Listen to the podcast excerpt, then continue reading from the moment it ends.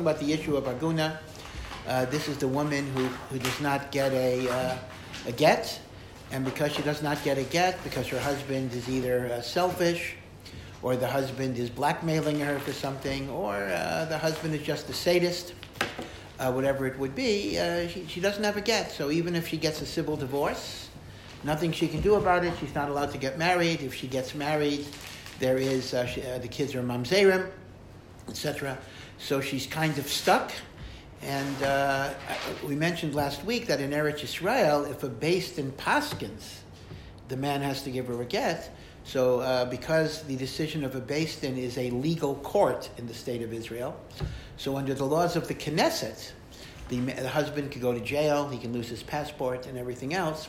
But that's only because uh, Israel does not have separation of church and state, and the Beis Din is part of the court system. In the United States or any other country, even if the Beis Din orders a man to give a get, uh, if he just doesn't listen to the Beis Din, so what they can do is they could put him in cherem. Uh, she would be allowed to hire mafia people to beat him up, which can work sometimes, but you can get in big trouble. You can go to jail.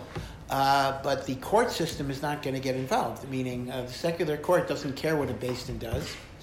And the secular court is not going to order a man to give a get just because a Beis Din ordered a man to give a get. That's what's called legally, I'm sure you've heard the phrase, separation of church and state. Ah, shalom. Uh, by the way, Chabad is, is very, not, not so much in the get issue, but the issue of separation of church and state is a very, very big issue that Chabad is involved in all the time.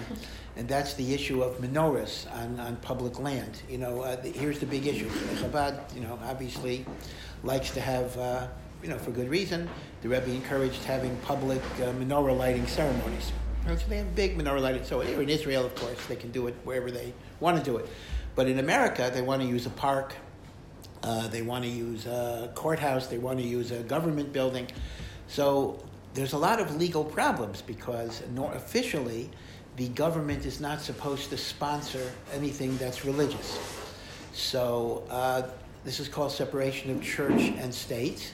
Church means any religion, not just you know Christian. But there's always uh, Christmas trees everywhere. Right, right. So that's the issue. So, mm-hmm. so unfortunately, the people who tend to sue Chabad that they're not allowed to put up a menorah tend to be Jews, secular Jews. It, it, it's a funny thing, you know, because Christians are happy. Christians are basically, you know, we'll have our Christmas tree, and then you'll have your menorah, and everybody's going to be happy. Uh, but uh, secular Jews, unfortunately, uh, they, they don't want any religious thing, uh, including menorahs. So Chabad often goes to court. There are a lot of court, court fights. Uh, Chabad goes to court. Um, Baruch Hashem, they usually win. Uh, number one, they have very good lawyers. and number two, Chabad makes an argument that found, sounds a little funny. And they say, I mean, you know, I'm not sure if, if, it's even totally true, but, but in a legal sense, they want to make the argument that a menorah is not a religious symbol. A menorah is a symbol of the freedom that people have mm. to practice their religion.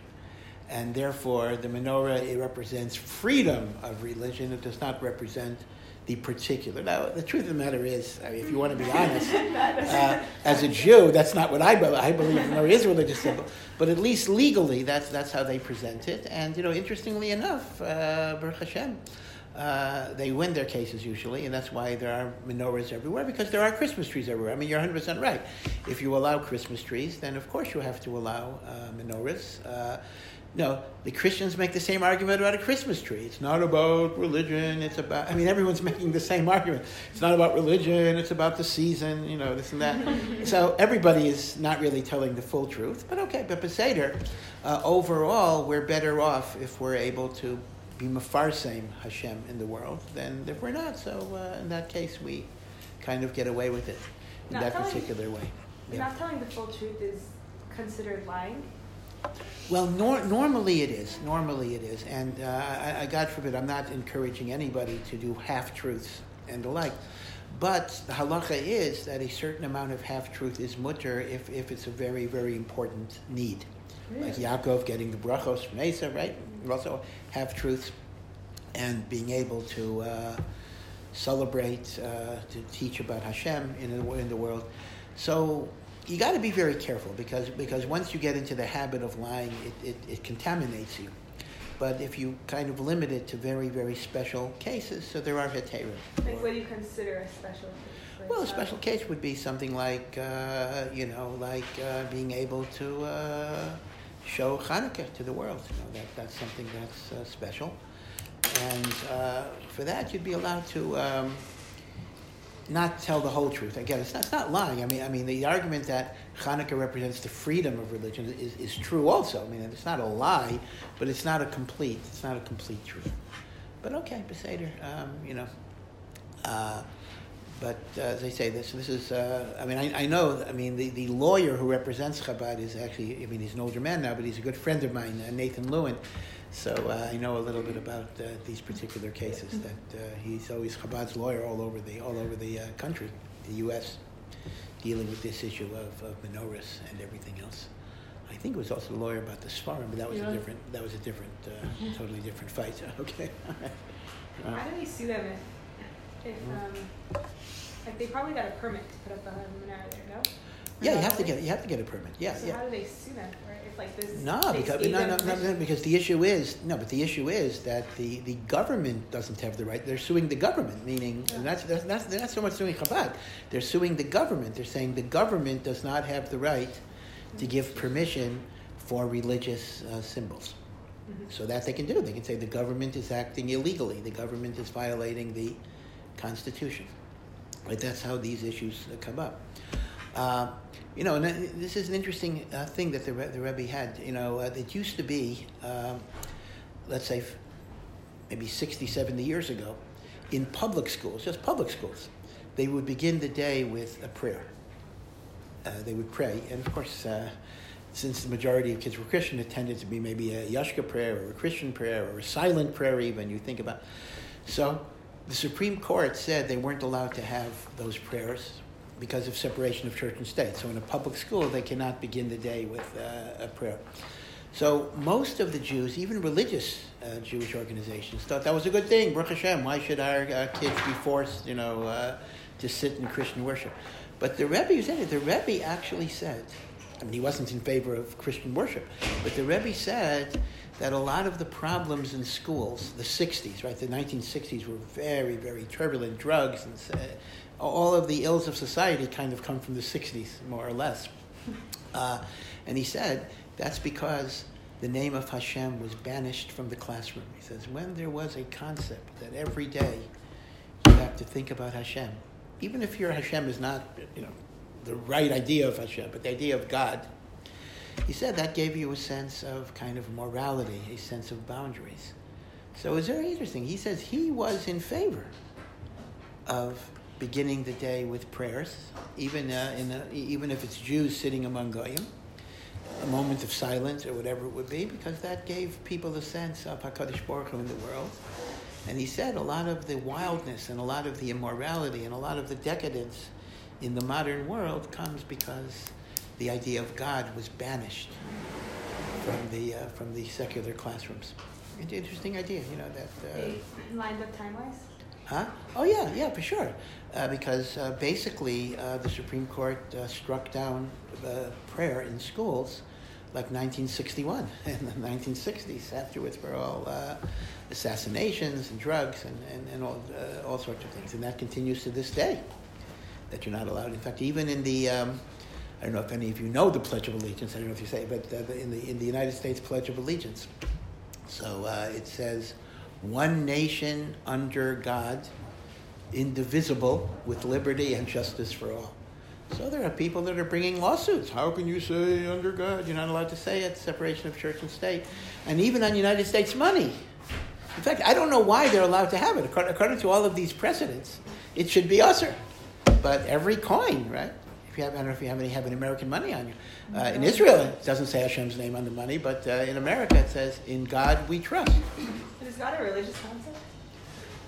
Well, what does it mean? It's not a religious concept. What, what does "In God we trust" mean? I mean, how can you make it? Se- how can you make it secular? In God we trust, unless your God is money. Maybe that's that's possible. Maybe that's why Mo- mo- money is our God. May- may- Not far off. then. That might be the reason. May- Maybe so, maybe so.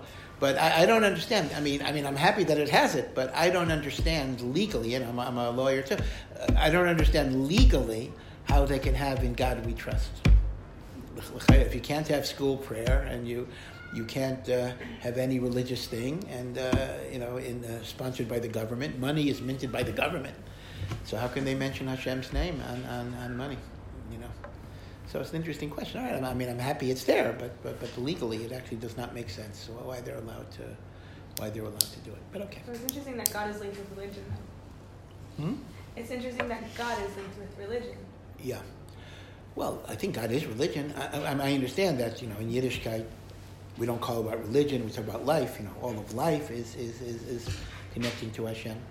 But, but certainly belief in God is, is the one thing that makes a religion a religion. You believe in, in a higher spiritual, spiritual being. So uh, if the United States Constitution says that the government is not allowed to support, sponsor a religion, then I think, uh, I, I, mean, why is it different than a prayer? I mean, I mean, a prayer would be a silent prayer. You know, you pray to whatever God you believe in. And the Supreme Court said, not allowed to do that. So, so whatever your definition of God, uh, the, the, money is the same, is the same, uh, same issue. So, who knows? Who knows what's what's going on? Okay. Um, so anyway, how did, how did I get onto that? I don't know, but okay. Um, Separation of church and state with Israel. Oh, oh, oh, right, right, right. So I was saying that in, going back to the Aguna problem. So in Israel, because there is no, even though this is a secular government, this is not a religious government, but it doesn't separate from religion. So, for example, Shabbos is the official, you know, rest day of the week, etc. And uh, for our purposes, what's what's most important is that the Israeli court system will enforce the decision of a Din. So, once again, to remind you, if a Din ordered a man to give a get, and a man does not give a get, the secular court system can put the man in jail. It can take away his passport, take away his driver's license. It can fine him. So agunos in Eretz Israel have much more uh, power, so to speak, than they would have in any other country. Now, does that mean you don't have agunas in Israel? No, it doesn't mean that because number one, there are people, there are men who will go to jail and not give a get to their wives. There are men that are willing to suffer right? So it doesn't mean every aguna is going to get her get, but lemaisa it puts a lot of pressure on the man, and Baruch Hashem, in many many cases, the man is going to give a get. Uh, of course, I did mention that some of the women who don't have gittin, their husbands are already in jail. That's kind of the problem, and uh, even if you're going to uh, keep them there longer, they're already there in, for a life anyway. so, what do you do to a guy who refuses to give his wife a get? and he's in jail for a life sentence. What are you going to do? Now, halachically, what you could do is you could actually beat him, beat him. Uh, you could beat him to death. Uh, you can beat him to death? According to halacha, you can. But, but the Knesset doesn't allow that. The Knesset's maximum punishment is imprisonment. So when you have a person suffering a life sentence, there's nothing more you can do to the guy. Some people are saying solitary confinement, but even though the Knesset has not authorized that, so a Din doesn't determine the punishment. The Knesset determines the punishment. So there, there is a problem. Again, these are not large numbers of cases, but there are women that have, you know, this problem with the, the husband who's a life sentence for murder, and there's like nothing you can do to him uh, to kind of enforce the decision of the Beis Din. So if he's a decent for, well, I guess a life sentence. but if he has some decency, obviously uh, there's a little bit of a problem there, uh, then he'll give his wife a get. But, but if he really wants to be a bad guy, so she's kind of stuck. There's not a lot that she can do. In fact, I, I remember reading a few years ago that there was a guy who languished in jail 30 years because he refused to give his wife a get. Oh. And eventually he died but you know he died and she was you know 85 or whatever whatever it was so you know it's not a lot uh, i mean not that mar- remarriage is impossible. Sometimes i know very elderly people that have gotten married but still you know it's not uh, not going to be that likely and her whole life passed her by without the opportunities so so my point is it's not a panacea. It's not like in Eretz Yisrael there's no problem. But but Baruch Hashem there's a lot more you can do here than you can do chutz la'aretz. In Chutz La'aretz, as I say, if a Beis Din issues a psak, Uh, the only thing they can do is cherem, excommunication, which may or may not be strong depending on how much the chassan or the husband wants to be part of his community. So, as I indicated, in homogenous communities like Hasidic communities, a cherem can be a very powerful thing. In other words, if I'm a Chabad person, I want to live in Crown Heights, and the beis din of Crown Heights has put me in cherem because I didn't give a get to my wife. Well, I mean, uh, I want to be able to go to show. I want to be able to go to 770. I want to be able to do whatever people in Crown Heights do. So I don't know. I don't know what they do. That's that's what they do. Uh, Are you allowed to sell to someone in uh, you can sell uh, only things that they need for survival. So you know you can let them go grocery shopping and the like, but you don't sell them a car. You don't sell them a house and the like. So if, if you want to be part of a community, a cherem can be a very powerful thing. But you know, in this day and age, I mean, sometimes the husband may not be from anymore, or he doesn't care about, uh, let's say, Crown Heights. You know, you know. So a cherem in Crown Heights is not going to uh, bother him that much. So then you have a problem. Again, she can hire goons. Halacha permits mafia once she has a psak Beis Din, but as I say, that's dangerous. That's risky.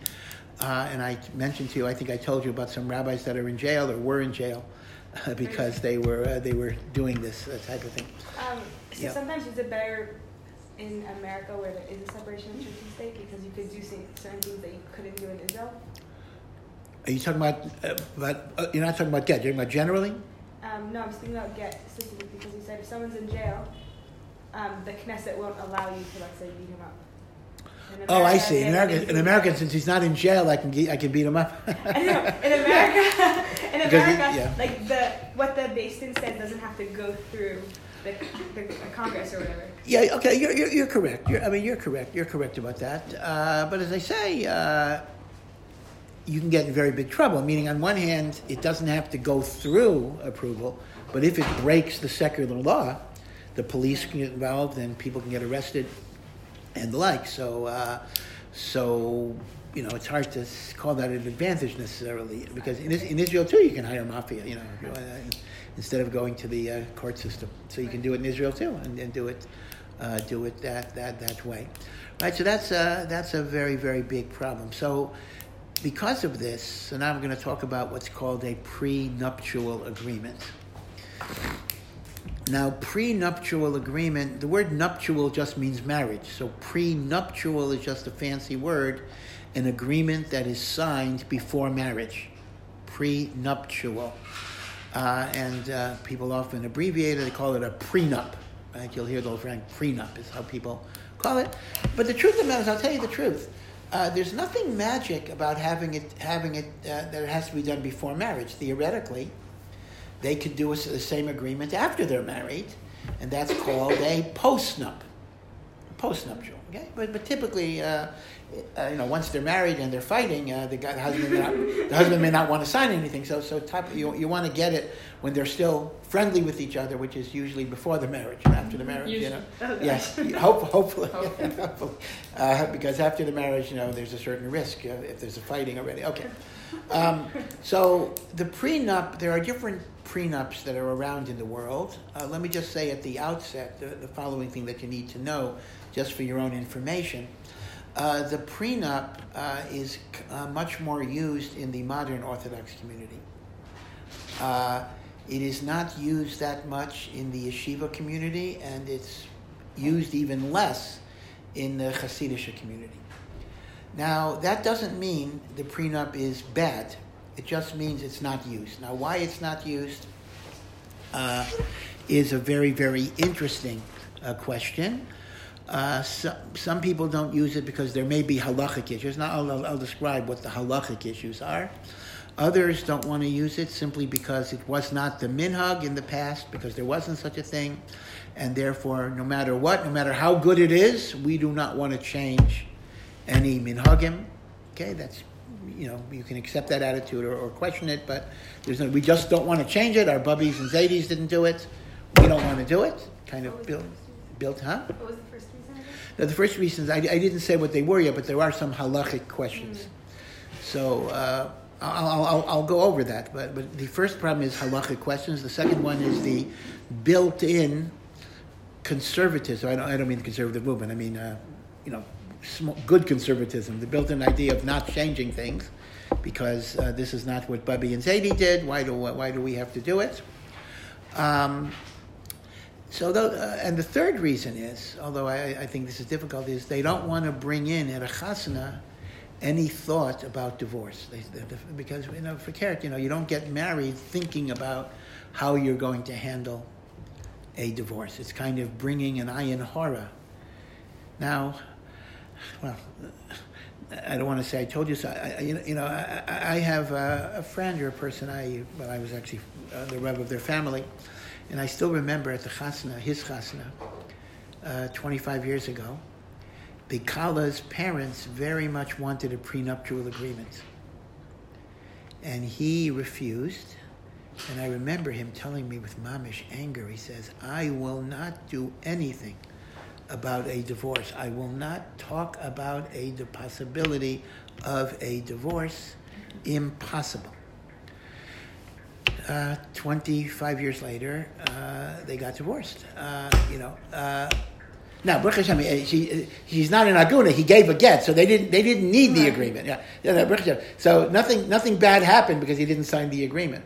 But his attitude that divorce was such an impossibility you know, unfortunately, uh, in this day and age, everything uh, can be uh, tragically uh, possible. Okay. So these are kind of three reasons. So I just want to warn you that uh, if you get married to a Hasidic uh, young man, whatever it is, and you come in and you say you want a prenup, well, they'll look at you funny and they won't they won't do it. But but but but I want you to know at least what it is. Uh, and again, I don't push it either. I, I, I don't push it. I'm, I'm, I'm, not telling anyone to do a prenup. I just want to tell you what it is, and you should understand uh, what is the halachic problem with it and what is the halachic defense of it, so you understand the underlying concept. Uh, so the prenup that is most commonly used, both in the United States and with some modifications in Israel, uh, other countries too, it was prepared by uh, the Rabbinical Council of America. That's the RCA. Uh, you can actually get a copy of it online for free, the RCA prenup. And uh, the Rav who uh, wrote it is a Rosh Yeshiva at uh, YU, Rav Mordechai Willig, who's a, a very esteemed Talmud Chacham.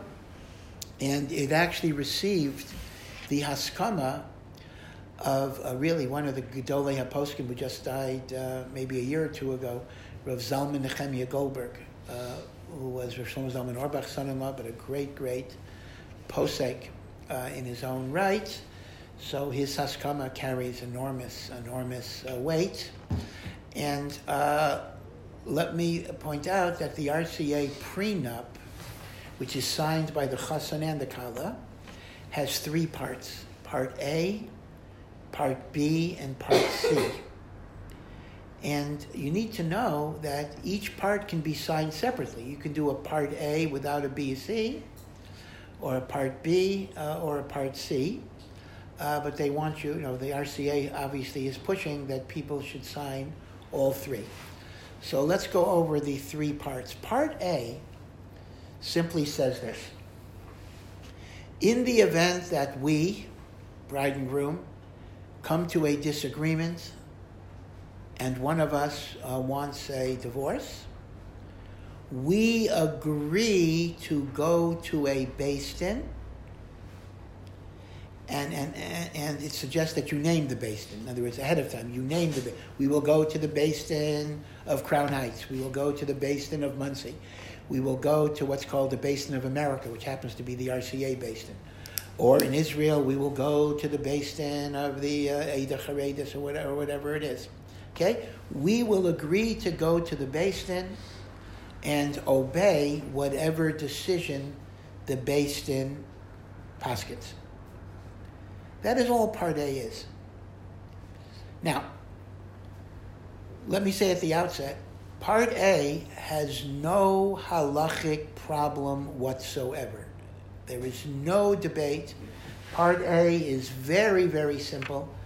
It simply states what the people have to do anyway. They agree to go to a beis din and obey the decision of a beis din.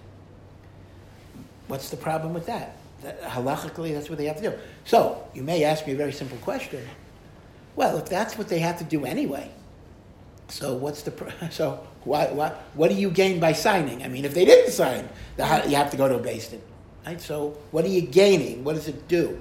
So there are two things that it does. Number one, it it does choose the Beis Din ahead of time, and that's very very helpful because if we didn't have uh, if we didn't have that part A, so when the wife wants to take the husband to Beis Din, he says, "I want to go to this Beis Din," etc., and that could take a lot of time where they're fighting over which Beis Din to go to.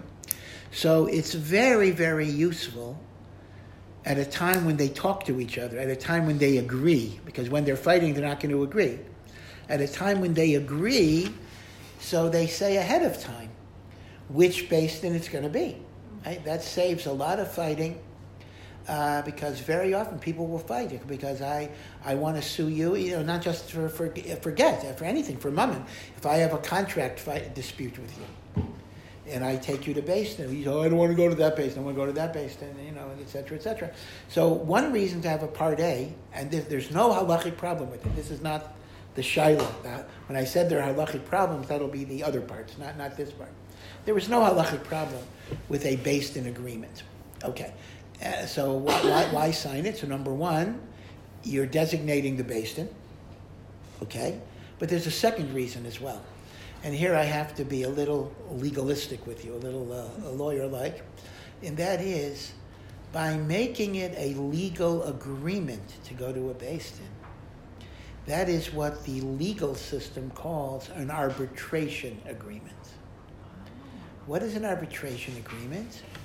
We sign a contract that we will go to some non court body to resolve our dispute. Now, it could be a beis din, arbitration could be anything, could be a panel of arbitrators.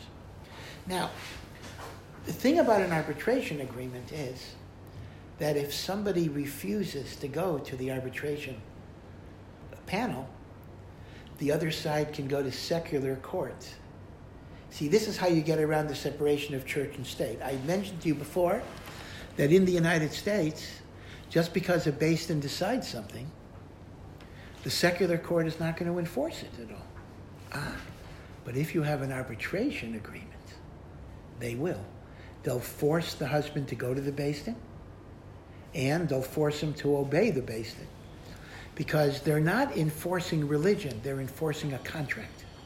That's the difference. Separation of church and state says that a secular court does not enforce religious law. But if we entered into an arbitration agreement, then it's like any other contract. You made a contract, a court is going to make you listen to the contract. You see? So these are the two advantages of Part A. Number one, it designates the beis din in advance. And number two, it creates a legal arbitration agreement that will, number one, force the husband to go to the beis din. And number two, force the husband to listen to the beis din if they order him to give a get. So part A is very, very good. Part A has no halachic problem whatsoever, because once again, you can go to a secular court to force a person to listen to a beis din. That's not, it's not worse than hiring mafia and the like. Right? So that's what Part A does. So why isn't Part A enough? Why would the RCA want you to do a Part B? Because here's the problem. Think about it. Part A is only going to help the woman if she gets a psak that the husband must give her a get. If she gets a psak that the husband must give her a get, so now she has something, she can go to secular court, and if he doesn't do it, he can go to jail, he can be fined, you know, things like that. Even in the United States, that has separation of church and state.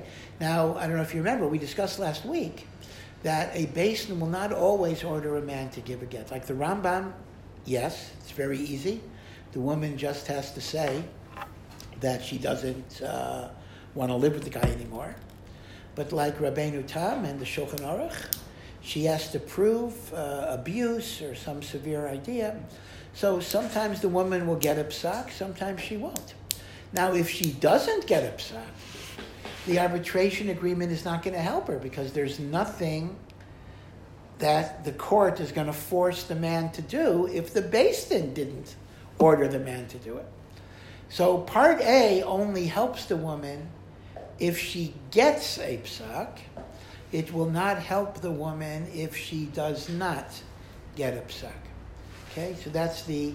So now you understand the benefit of part A and the disadvantage or the limitation of part A. So now we come to part B. And part B is probably the most innovative part of the prenup, but as you might suspect, this is where we get into halachic problems. That is, part B says the following For every day that we are not living under the same, well, the way it starts off is the following. Uh, if the wife sends a notice to the husband that she wants a get, and the husband fails to give a get within, I think, 30 days, let's say, then for every day until a get is delivered, the husband will pay his wife X amount of dollars to cover her economic needs, such as rent, food. This, it's a little complicated. It's based on a cost of living index, depending on where the wife lives. So the way it works is that, uh, let's say she lives in New York. So you take an average, the government has statistics. How much does rent cost? How much does food cost? How much does clothing cost? How much does transportation cost? How much do utilities cost? And let's imagine, I don't know the prices, let's imagine that's $1,000 a month. Probably more than that, probably, let's say $2,000 a month. So, part B says if the man does not give a get within 30 days, for every day he does not give a get, he will pay that daily rate. In other words, divide the month. If the month is 3000 a month, so divide it by 30, so what do you get? Uh, that's $100 a day? Is that right? So it'll say, you will pay your wife $100 a day based on the $3,000 per month until you deliver again. In this case, isn't he just trying to suppose they're already he's already paying her living costs? Yeah, I'll, I'll come in. I just have to leave for, for a minute. I'll be back.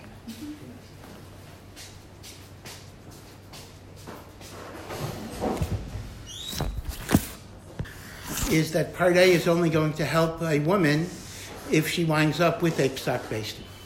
So Part B basically says, even if I don't go to, even if a woman doesn't go to beis din, for every day that you don't give me a get after the 30 days, uh, you're going to pay me uh, on a daily basis the monthly expenses based on the cost of living determination for that type of part of the country. So New York is more expensive than uh, Baltimore. Baltimore is more expensive than North Dakota, whatever it would be. Now, so the husband has a strong incentive to give a get because every day he doesn't give a get, he's going to have to pay his wife $100. And that becomes a legal contract. It's a legal contract. She could go to court uh, to enforce it. So that is a way that puts pressure on the husband to give a get in order that he shouldn't keep on having this monetary obligation of support.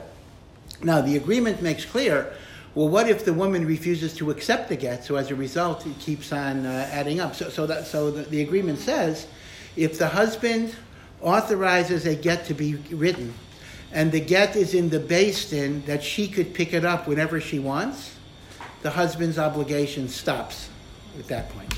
So she cannot keep the obligation going by refusing to accept get. So that is part B. And the maila, the maila of part B, is it creates a pressure on the husband to give a get, even if the woman did not get a psak beis din, that the husband has to divorce her.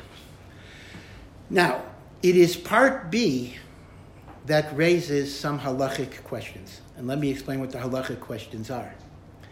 There is a general rule that a get must be given willingly without coercion or duress unless the Din has ordered him. In other words, there is a rule once a Din has ordered a person to give a get, we can hire mafia, we can beat him, we can uh, put a gun to his head. All of that is permitted, but only after there's a psak Beis Din. I think I told you, if a woman were to hire mafia without a psak Beis Din, the get that she gets through that process is a pasul get, because it is a get through coercion and duress. The halachic term for a coerced get, that's pasul, no good, is called get mu'usa. Get mu'usa means a coerced get. So here is the halachic question. Rav Moshe Sternbach, who is a great uh, posek here in Yerushalayim, has taken the position that if a man gives a get, because if he doesn't give a get, he'll have to pay his wife $100 a day, is giving the get under coercion because he knows if he doesn't give the get, he will have to pay this amount of money. And even if coercion is okay, if there is a psak Beis Din, Part B does not require. In fact, the whole purpose of Part B is to give the woman leverage without a psak Beis Din. So Rav Sternbach said that the very advantage that it's uh, supposedly offering is the halachic defect in the prenup because it results in men giving a get under duress, under coercion, and therefore it is called a get mu'usa. And of course, uh, for a woman to get a pasul get is uh, no, no solution at all. A pasul, if a get is invalid, then farkert, it's better to have no get than to have a get that's puzzled because a get that's puzzled, she'll, she'll be misled into thinking she could marry when in fact she cannot marry, and the kids will be mamzerim and everything else. So Rav Sternbach said it is forbidden to sign Part B of the RCA prenup. Well, you can sign it. The Aver is not the signing, but, but he says if it winds up a get that's given because of the fines, because of the punishments, uh, the get would be a pasul get. So there's no purpose in signing it. Uh, and it's wrong to sign it because you'll be, you'll, you might be creating a get in the future that's going to be pasul. Now, that seems to be a pretty logical argument, but what is the counter argument? The counter argument is this is not really coercion because the halacha is anyway. A man is obligated to support his wife until he divorces her. So this is simply quantifying what is already his halachic obligation. It's not like saying, I'll pay you a million dollars if I don't give you again. That would be coercion. But to simply say you're going to pay her her support needs, as defined by rent, utilities, clothing, and food, so the argument goes that is already his obligation under the ksuba. Now the ksuba doesn't give you a dollar amount. That's true. This gives you a dollar amount, but this is simply quantifying what is already the basic obligation. So this is a huge, huge machlokus. Meaning uh, there are those that say, of Zalman Nechemia Goldberg, who was a great, great man, who say this is totally legitimate. This is simply, to use the language of halacha, a quantification of mizonos, meaning mizonos is the obligation of a husband to support. Uh, but Rav Moshe Sternbach calls it get ma'usa. It is a get given under compulsion. Now, part A is not a problem. Because even if part A does allow a secular court to force the man to give a get, that's only after a psak Beis Din. So part A that says I'll go to Beis Din and listen to their decision, if the husband is forced by a court telling him to go to jail unless he gives the get, that's perfectly fine because coercion after a psak Beis Din is legitimate. Part B is a machlokas, right? Rav Sternbach treats it as get ma'usa, and Rav Zalman Nechemia treats it as a quantification of the husband's obligation to support his wife, which is an obligation under the ksuva until he gives her a get. Yeah. Is it because the second part isn't saying that he has? It's saying even if the beis din didn't give him stuff. That's correct. That, that's exactly right. She just demands it. She just demands it. That's what it says. In other words, the, the, the, the, the fine, or whatever it's, you want to call it, is triggered by her simply asking for a get, which he does not respond for 30 days. Then every day, $100 a day, we're based on the monthly support idea. So the reason why it's Musa is because she doesn't have to go to Beis Din. Now, that's the whole purpose of it. The whole purpose of it is to give her some leverage without going to Beis Din. But you see, that's the whole point. The very purpose of it is what creates the halachic problem with it. Okay, so that's that's a big So machlokas. he doesn't give her a get within 30 days. Doesn't go to beis din within 30 days. No, that doesn't give her a get. In other words, uh, in other words, the, the part B does not require a beis din at all. She demands a get. If he does not give it within 30 days, he is going to have to pay for her support. Uh, and again, it's a complicated number, uh, but as I say, it does have to be connected to support. See, that's very critical. If it wouldn't be connected to support, then it would be a get musa. It would just be a punishment for not giving a get. But connecting it to support is the svara. That's the argument that, w- that it would be okay, because it's simply telling the husband to do what he has to do under the ksuva, and that is to support his wife until he gives her a get. Yeah. So I have a question regard to if she were to use either form of coercion without having the psak first, what happens then to her attempt to get? Let's say that she finds out afterwards, oh, I shouldn't have used coercion, I shouldn't have someone go bother him at work, I shouldn't have done X, Y, Z, perhaps hired goons, for example. Whatever method that was used, suppose she didn't realize that now that means that her get her um, is invalid. Can she go get another one? She's already Of course, no, of course, of But course. it's, it's like we're clearing the slate and trying again. Yeah, but- yeah. The pro- right, but the problem is he may not, he may not he may, he may not now she's an aguna again, But meaning. isn't, isn't there like a precedent set that, that there there's like it's like the water has been poisoned sort of? Oh no no no no! As long as as long as the next get will not be a product of coercion, uh, it's going to be fine. Uh, she's not permanently disabled from getting a kosher get, uh, but, but but once again, she's at the mercy of her husband. Uh, once again, by invalidating the first get. Okay. Who's the one that says that it's it's okay to do it? So this was uh, well, well, well Rabbi Willig who wrote the agreement, and uh, his posek was Rav Zalman Nehemiah Goldberg. He just was nifter uh, last year. Very very great, uh, great posek. Yeah. Can I ask? Um, so I know a bunch of modern modern modern Orthodox schools in like Chicagoland. They Yes. Have, they literally had like I think it was like a couple years ago at the, one of the local schools they had like a get uh, sorry a get a uh, pre pre uh, prenuptial uh, Right.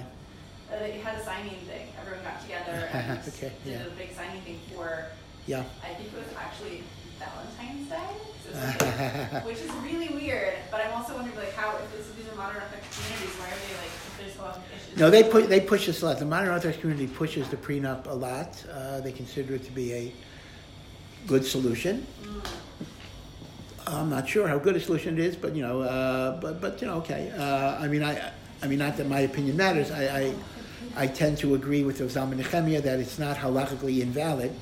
But as I say, you know, there are those who Rav Sternbach was a is a you know a chush of a person.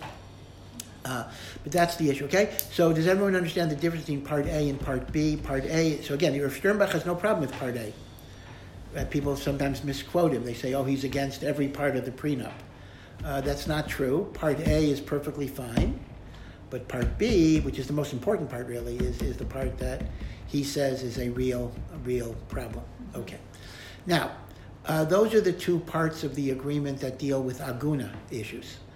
Uh, part C is not about aguna. Part C is something else. Uh, and let me just talk about what that is. In every divorce, even if the husband wants to give a get, right? So get is not a problem. Husband gives a get. But you have a lot of issues. How do you divide property? Uh, what are the visita- who, which which parent gets custody of the child? Primary custody, right? There are three possibilities. Uh, father gets primary custody, not that often. Mother gets primary custody, or what's very common today is what's called joint custody. Okay, Uh, and then visitation, meaning whoever has custody, what is the visitation schedule, right? These are big issues. And of course, child support, right? So these are, uh, how many issues did I mention? In other words, we have child support, we have child visitation, we have custody, and we have property division. Now, here is the issue. There is a secular law that covers all of these things, and there is a Jewish law that covers all of these things. And the Jewish law may not always be the same as the secular law. One example might be Jewish law basically says children below six, mother gets custody. Children above six, father gets custody of sons, and mother gets custody of daughters. Assuming everybody's fit. I'm not talking about an abusive parent or anything. Right? So Jewish law is kind of automatic. Basically, in other words, below six, mom gets. Uh, above six, we differentiate between sons and daughters. Secular law does not operate that way. Secular law is always going to decide who they think is the best parent. So it's a different standard. Child support, uh, again, I, I think I mentioned to you that some Bate Din do not give child support for children above the age of six. They say the kids go to work. that was the law of the Gemara. Uh, secular courts certainly do. Property, I think I, we discussed that uh, married women don't get a lot of property of their husband upon divorce under halacha.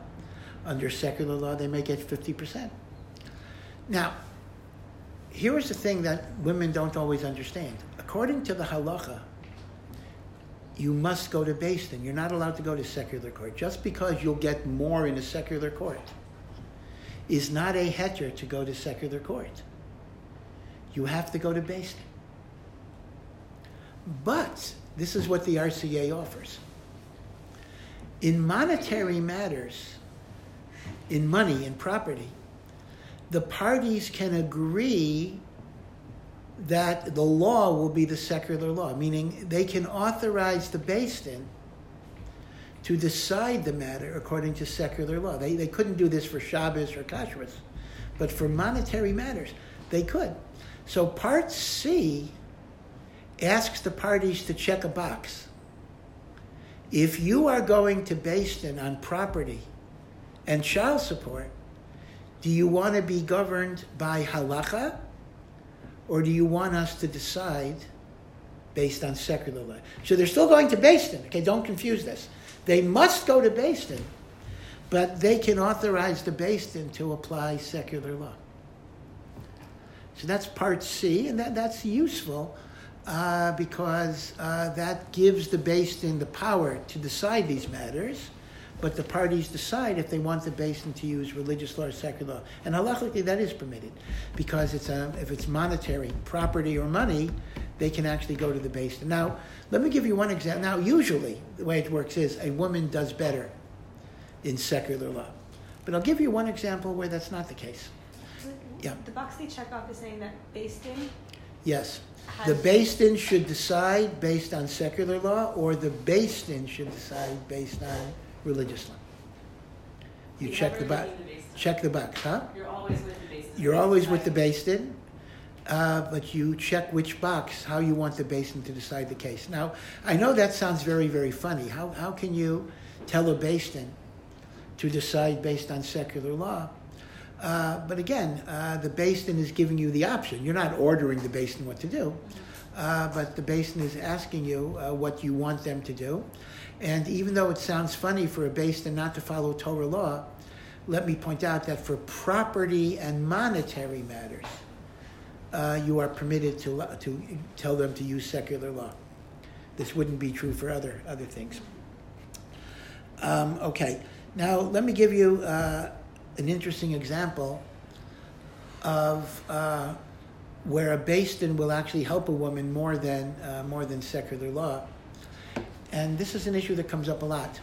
Let's imagine a couple gets divorced and they have young children. And I'll give you an example. Let's imagine that the woman is more frum than, than her ex husband. Her ex husband, let's say, is not frum anymore. Now, the woman has primary custody. Let's say even legally and halachically, you know, the kids are younger than six. She has primary custody. That's fine. Uh, but she wants to send them to yeshiva. She wants to send them to first grade or whatever it would be. And yeshiva costs, let's say, I'll make, I'll make up a number, uh, $12,000 a year. The husband doesn't care about yeshiva. And the husband says, why should I pay $12,000 a year? They can go to public school and I'll, I'll pay nothing. Now, they go in front of a secular judge. Now, a secular judge will make the guy pay child support, food, whatever it will be. But when the woman comes in and says, hey, I want as child support $12,000 to pay for day school tuition, the judge is going to say, as a legal system, we don't care if the kid goes to a religious school or not a religious school. It's your personal preference to send him to a religious school, but I can't make your husband pay because you want him to go to a religious school. Which means, generally speaking, a woman is not going to get tuition for yeshiva as part of child support because the secular system is indifferent. The secular system says makes a difference to us if he goes to yeshiva or, or, or public school. Same thing with a girl, whatever it is, uh, Beis Yaakov, Beis Rivka, whatever it would be. So, in a Beis on the other hand, it works exactly the opposite way. There is a chiyuv in halacha on a father in particular to pay for the Jewish education of their child. So a Beis will be of the husband. Now, again, if the husband can claim there's a cheaper yeshiva that's just as good, okay, that's a separate issue. Now, it may not may not be the yeshiva the mother wants, uh, but the point the husband cannot make the argument, I want my kid to go to public school. Halachically, that's not a, a permissible argument.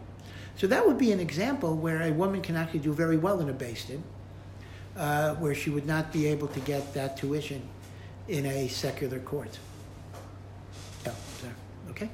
Okay. So those are the three parts of the RCA uh, prenup: the agreement to go to a Beis Din, the support obligations for every day he doesn't give a get, and uh, the choice of whether the beis din should decide according to Torah law or the beis din should decide according to secular law when it divides property, child support, uh, visitation, and uh, custody. Okay? Um, all right, so that's kind of what you need to know. As I say, uh, it is part B that is the main controversy in which Rav Zalman Nechemia considered it to be valid and Rav Moshe Sternbach considered it to be producing a get ma'usa, a compelled get. And as I say, in the yeshiva world, um, most uh, in the Hasidic world certainly, most people do not sign the prenup. But you know, again, as I say, uh, I'm not uh, saying it's no good. I personally actually think it is good. Uh, but you know, uh, when it, if it comes up, you'll discuss it with uh, whoever is doing your ma- doing your chasna at the time, if you want it or or do not want it. Is there any halachic issues with this last one? Uh, uh, with what? Um, are there halachic issues with this last one? Uh, no, no. Halachically, the last, the last one sounds surprising, but, but it actually is, is okay. That's not uh, not a problem. But she's like she could be um, like get her, digging a hole for herself technically, depending on which one she chooses. Yes, but, but the thing is, I, I would suggest that, you know, uh, it doesn't have to be an all or nothing. So, for example, uh, of course, they have to agree on the choice, by the way. It's not just she chooses. It's not just he chooses. I mean, they have to agree, which may be difficult. But they could say, for example, that we want secular law to govern except with respect to tuition, right? right? Of course, that, that assumes she'll get what she wants, but, but, uh, but yeah. So it doesn't have to be an all or nothing. They, they, can, uh, they can pinpoint the choices and, uh, and, and the like. Okay, alrighty, so that's the RCA. Um, I, I, just have two more points I want to mention about uh, Guna, and that is um, two very interesting secular laws in the state of New York. And New York is the only place that has these laws. In the world? New York, state of New York.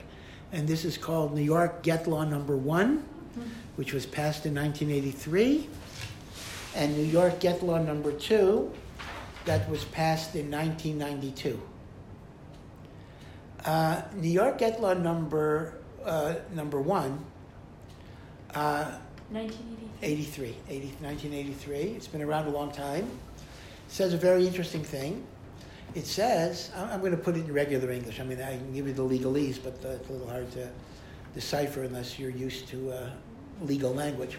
It basically says a man cannot get a civil divorce, a secular divorce, in the state of New York unless he removes any impediment to the ability of his wife to remarry. So it doesn't mention the word get, obviously, because uh, you know it, it has to be writ- written in a neutral way. But that means the following: If I'm a husband and I want to get a divorce, a secular divorce, I will not get a secular divorce unless I have removed a barrier to my wife's ability to remarry.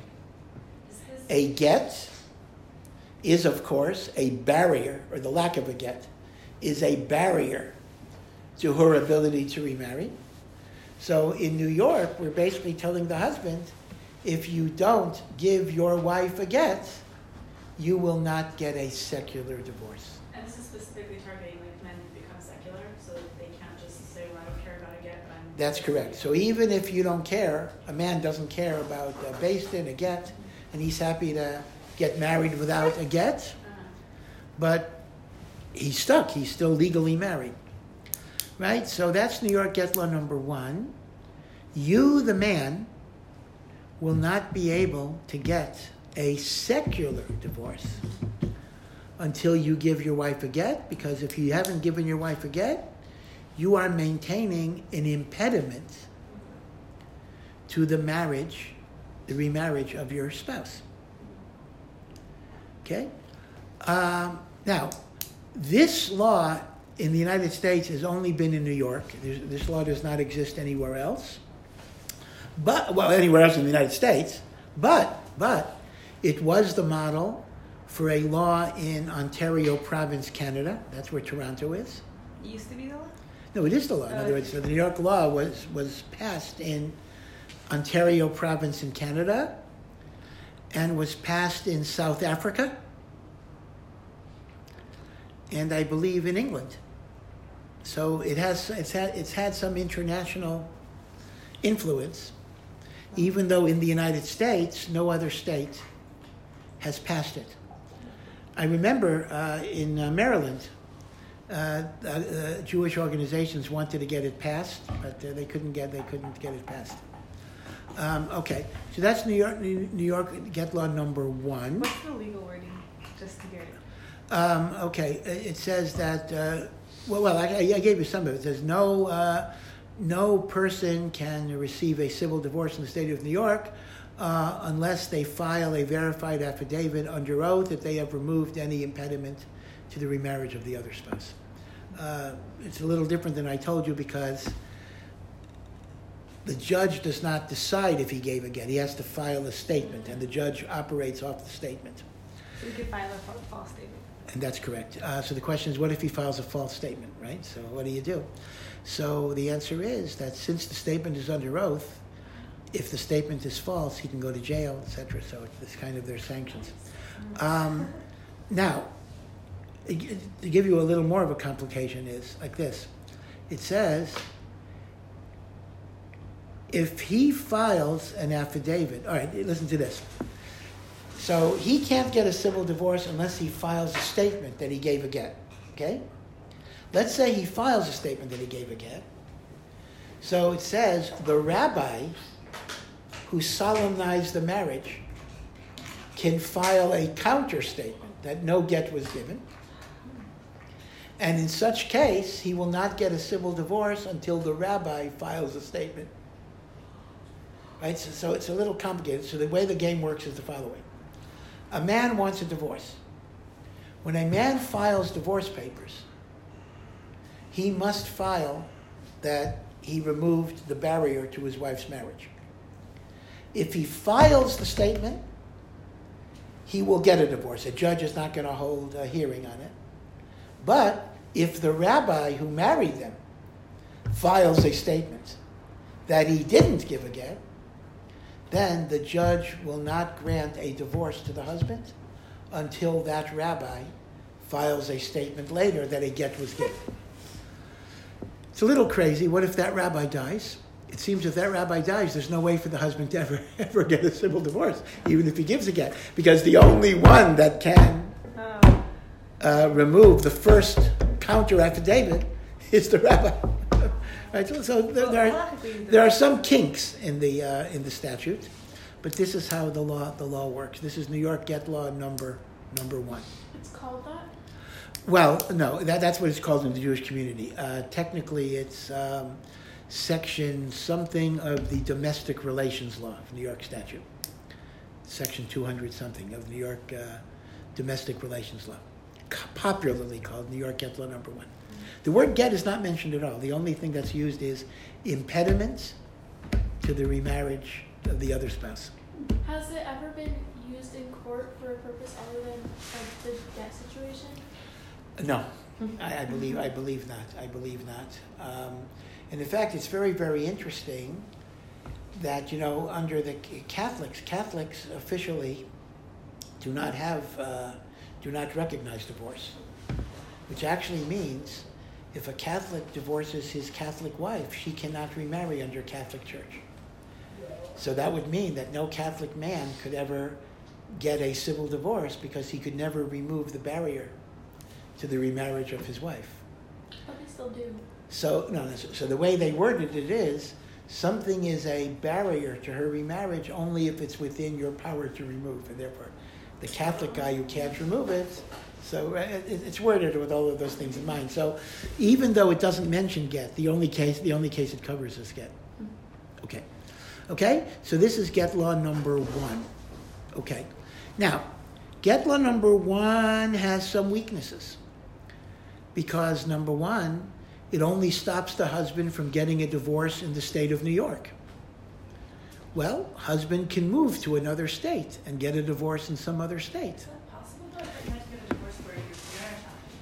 Oh, not at all. Not at all. You can move all the time. Now, now different states have residence requirements. You may have to live in a state for a few years, but Las Vegas. right, you- I'm sure you've heard of, of getting quickie divorces in Las Vegas. I don't know if you've heard of this. Uh, Las Vegas is in Nevada. So, like Nevada, all you need to do is like live there for a day or something, and you can already get a divorce there. So you can get quickie divorces in Nevada. So husband just goes to Nevada uh, and gets a divorce there, right? Uh, and, and the like. So it's, it's not a 100% thing because people can move to different states and everything else. So in 1992, uh, New York passed a second law, which is tougher, but again, uh, I hope you'll see that there's halachic problems in that second law, and that is the following. The second law, which is also part of the domestic relations law, popularly called Get Law Number Two, What year? 1992, nine years later. And you'll see in a moment that there was a major event that occurred between the two laws that is a problem. New York Get Law Number Two says when a judge decides property, who gets the house, who gets the car, who gets the pension fund. So the court has a whole cholent of things it looks at. Who has who's richer, who has more education, you know, it looks at different different things. So one of the things it looks at is the maintenance of a barrier to the remarriage of the other spouse. So to put that in simple English, what that means is a judge in the state of New York can tell the husband, I can't force you to give a get. But if you give a get, you'll get 50% of their, your house. And if you don't give a get, I'm going to give your whole house to your wife. Can you say the law one more time? The law says that in considering how to divide up property between husband and wife, the court looks at many, many things. And one of the things it can look at is whether the husband is maintaining a barrier or an impediment to the marriage of his spouse. So, to put that in regular English, if the judge sees that the man has not given his wife a get, the judge can tell the man, I'm giving all of your property to your wife. In other words, you, got, you have a choice, uh, mister. You have a choice, husband. You can give a get to your wife, and I will recognize the 50% ownership of your house. That he legally has. Yeah. Or if you don't give a get to your wife, I will use that as a negative factor and give her the entire house. So you have a choice. You can refuse to give a get, and I will give her all this property. Or you can give her a get, and then I will recognize your legal 50% ownership. So this is a much more powerful. The first New York get law, the worst that it did to the husband was it simply told the husband, you're not going to get a divorce. This is much more. This actually tells the husband, you will lose your house. Because it's a factor the judge uses in dividing up property. So, let me explain what the problem is. Between 1983 and 1992, a big thing happened in the world of halacha, and that was the death of Rav Moshe Feinstein, who was considered to be the posek, the halachic authority of the generation. In fact, we have a number of interesting conversations between the Rebbe and Rav Moshe about a lot of a lot of things. And Rav Moshe Feinstein was alive, and he approved the first New York law. He was not alive when they did the second New York law. And the problem is the following many people say that the second New York law produces a compelled get. Because what is a judge telling a husband? If you give a get, we will give you the 50% of the house that you own. If you don't give a get, we will take away the 50% of the house that you own.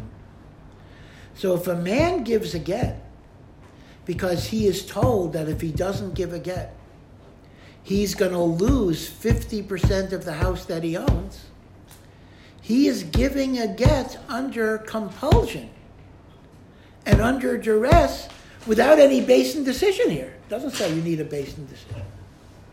Now, so therefore, there are many poskim that say any get that is given under the compulsion of get law number two is going to be an invalid get. Mm-hmm. Now, you may ask me, so why is New York get law number one any better? There too, you're telling the husband, if you give a get, you'll get a divorce. If you don't give a get, you won't get a divorce. Well, isn't he being forced there? So here is what Rav Moshe said. Rav Moshe said, in order to be called coercion, you have to lose something you already have. Hmm. In the case of a divorce, we're simply not giving you a new thing. You, the husband, are already married. You want something new. You want a divorce. Well, you want to lose your marriage. So No, I understand, but that's not getting something new. That's keeping you where you are. Meaning, keeping you where you are is not coercion. It's only taking something away you already have is coercion. See the difference? New York get law number two is taking away what the husband owns. New York, New York get law number one is leaving him in his present situation and not giving him the new thing that he wants. He wants a divorce.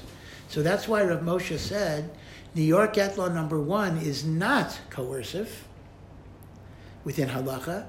New York get law number two is coercive, right? That's a very subtle distinction. But he was already passed away when number two was passed. That's correct. So he never opined. In other words, he was never consulted on number two. Number two was passed without uh, the agreement of Rav Moshe Feinstein. And as a result, uh, many poskim today uh, consider it to be a very bad law. Again, there are defenders of it. It's a complicated, complicated thing. Uh, but it is a, New York Get Law number two is a difficult law. And that's why when I said there's international copying of New York, it's only the first one that's been copied, meaning South Africa, uh, Canada, Ontario province, and uh, England have passed laws based on New York Get Law number one, but they have not passed laws based on New York Get Law number number two. Because you know, Get- New York number two creates some great difficulties with get mausa, right? That's a term you should uh, memorize. Uh, get mausa, that means a coerced, compelled get. Mem, ayin, vav, sin, hey, mausa. Yeah. Um, why did they pass it? Was it like the were were there rabbis involved? Oh yeah, there, there were some rabbis involved, but again, not, not, not of the Um, stature of Rav Moshe Feinstein, you know. Like why would the legal system not want to pass it? Oh, uh, why would the legal system not want to? Well, well, well, first of all, I mean, in order for the legal system to pass anything like this, you need you need Jewish activists. I mean, the legal system on its own is not doesn't care about get at all. So what happens is you have Jewish activists who bring it to the attention, and uh, they get rabbis who defend it. You know, who say it's a good thing to protect agunas and the like. But the problem is that uh, what you think is a good thing may raise halachic problems. You know, you need uh, something like this. You need you always need gedolim. You always need the greatest rabbis to show that it's right because uh, you're dealing with mamzer, you're dealing with get. Uh, ish, to mature a married woman uh, is an isser dioraisa. So you got to be very, very, very careful. See, it's, it's, let me explain. It's a little different than something like kashrus. Because like this, if I'm a Rav and you ask me a shaila about kashrus, so I can paskin for you what I think is right, even if other rabbis won't agree, because it's only relevant to you. But I can't really, if you're an Ish and you have a get, and there's some question if your get is a good get or not, I can't like tell you it's a good get if other rabbis don't agree, because that's going to leave you in a situation where your kids would, might be called mamzerim. You see the difference here? In other words, a lot of shailas you can get a personal psak, and it really makes no difference what other rabbis say. I I don't mean get a bad psak, but I mean, you know, in other words, a, a rabbi could say, I think it's mutar, I don't care what uh, Rabbi so and so says, I think it's okay, you're allowed to do it. I can tell you that for kashrus, I can tell you that for Shabbos. But when it comes to get, it's irresponsible of me to do a get that other rabbis are not going to accept because that's going to have repercussions for your children 20 years from now, 30 years from now. So that's why it's very, very dangerous for some rabbis to push for certain laws that other rabbis have not accepted in this area of get. Because, you know, it's not like a private, discrete psak that only affects one person. It affects generations of people. And that was the problem with New York Get Law number two. They did not really consult um, many Gedolim uh, in terms of, they just said, they just said, hey, it's a good, it's a good idea. No, well, let's protect Agunas and let's just uh, go ahead and make, make, a, make a law. And that's uh, an irresponsible thing to do. Okay, everybody uh, got it. Alrighty, so. On that happy note. And the happy yeah, we should nick this other Marvin. yeah, well, B'ezras Hashem, uh, you know, my bracha is, and I, I'm sure it'll be the case that all of this will be very, very, very, very theoretical. It will never be anything uh, you will you will face, and uh, and you know, you know, they say like this. Maybe I'll draw an analogy. They say that to buy a grave, buy a kever when you're still alive, is said to be a segula for arichas yomim. Strangely enough that you buy a grave, Hashem gives you long life. So maybe by analogy, we, lear- we learn about all the laws of divorce, so it's a segula for shalom bayis. okay. All righty. All right. You have a good week, everybody. Thank Okay. you.